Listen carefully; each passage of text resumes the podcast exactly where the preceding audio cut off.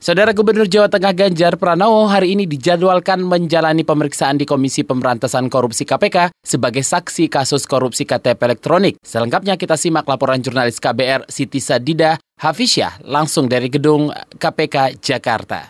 Saudara, Komisi Pemberantasan Korupsi atau KPK hari ini memeriksa Gubernur Jawa Tengah Ganjar Pranowo dalam kasus dugaan korupsi KTP elektronik. Ganjar akan diperiksa sebagai saksi untuk tersangka Markus Nari, bekas anggota DPR dari fraksi Golkar. Ganjar yang juga bekas anggota DPR RI periode 2009 hingga 2014 itu datang ke gedung Merah Putih KPK pukul 9 lebih. Selain Ganjar, penyidik KPK juga akan memeriksa Bupati Morowali Utara Aktripel Tumimomor sebagai saksi dalam perkara yang sama. Sebelumnya, KPK menetapkan Markus Nari sebagai tersangka korupsi KTP elektronik Juli 2017 lalu. Markus disangka menerima uang 4 miliar rupiah untuk memuluskan pembahasan anggaran perpanjangan proyek KTP elektronik tahun anggaran 2013.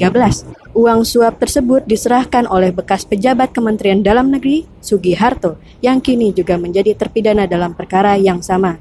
KPK menahan politisi Golkar itu sejak 1 April yang lalu. Dari Gedung Merah Putih KPK, Siti Sadid Hafsyah untuk KBR.